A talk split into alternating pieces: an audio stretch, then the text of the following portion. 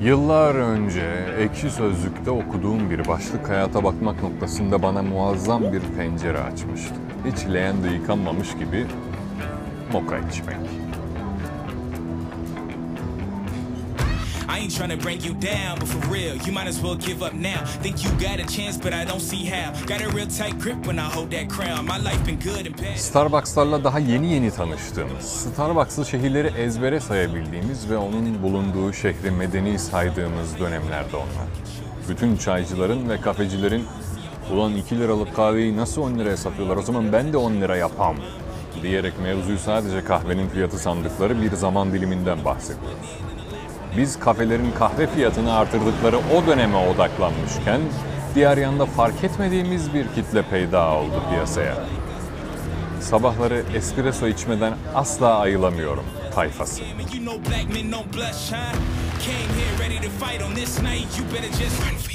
İnsanlar kafelerinin fiyat stratejisiyle ilgileniyordu fakat asıl mesele olan marka kültürünü gözden kaçırıyorlardı.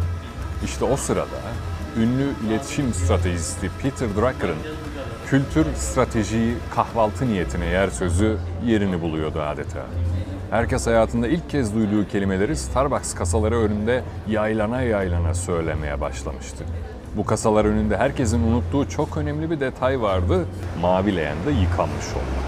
Artık onlar da değeri sadece 10 lira olan yeşil logolu bir kağıt bardakla milyonluk caka satabileceklerdi. Mutluydular. Kendilerinden yaşça büyüklere o mekanda isimleriyle hitap edebiliyordu erkekler. Kızlar Türkçeyi dillerinin ucundan boğaza doğru alarak ve konuşurken dudaklarını ve çenelerini tembelleştirerek fok balığı gibi konuşuyordu. Ebeveynlerin öğrenci çocuklarına verdikleri harçlıkların ciddi bir kısmını beyaz bardaklara doldurup kültürleriyle harmanlayarak eve gönderiyordu Starbucks. Şimdi siz eleştirdiğimi düşünüyorsunuz değil mi? Yanılırsınız. Üründe yapılmış köklü bir inovasyonun seyri doğru markalaşma ile birleşince işte toplumlar üzerinde böyle bir etki oluşturur. Buradaki problem bunu yapanın biz olmayışı. Bu bir Japon markası olsaydı hepimiz birkaç kelime Japonca konuşuyor olurduk. Korelilerin uyduruk müziklerini K-pop adıyla bütün dünya ergenlerine itelemeleri gibi ya da TikTok'un bütün alt kültür tabakayı kendine adanmışlar topluluğu olarak hazırlaması gibi. Bu kadim kültürlerle marka kültürlerinin bir mücadelesi ama dünyanın hiçbir yerinde kadim kültürün kazanamadığı bir savaş bu.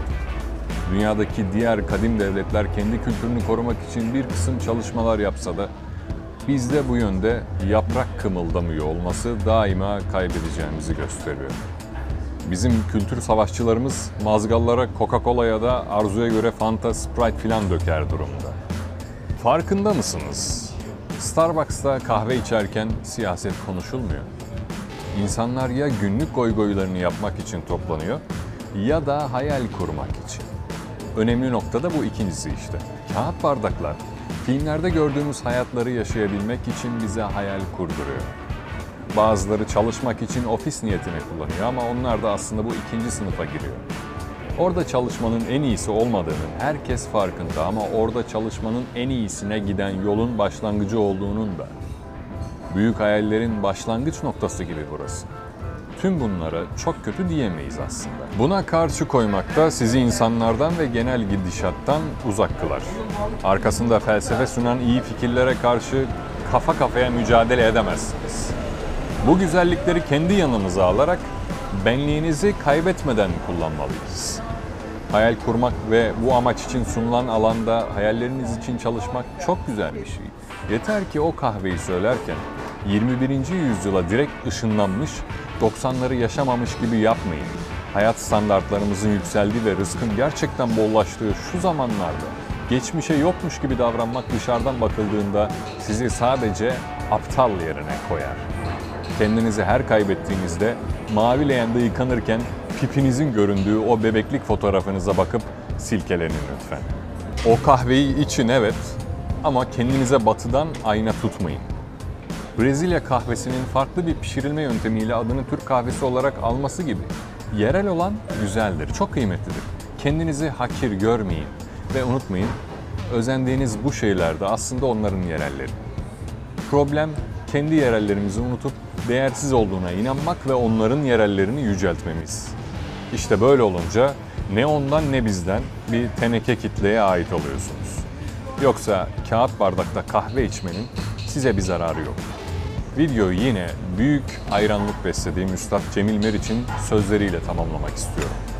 Emperyalizmler tuzağa düşürmek istedikleri ülkeleri kültürleriyle fethetmez. Kültürsüzleştirerek, kültürsüzlüklerine inandırarak yok eder. O zaman hepiniz bu aleme hoş geldiniz.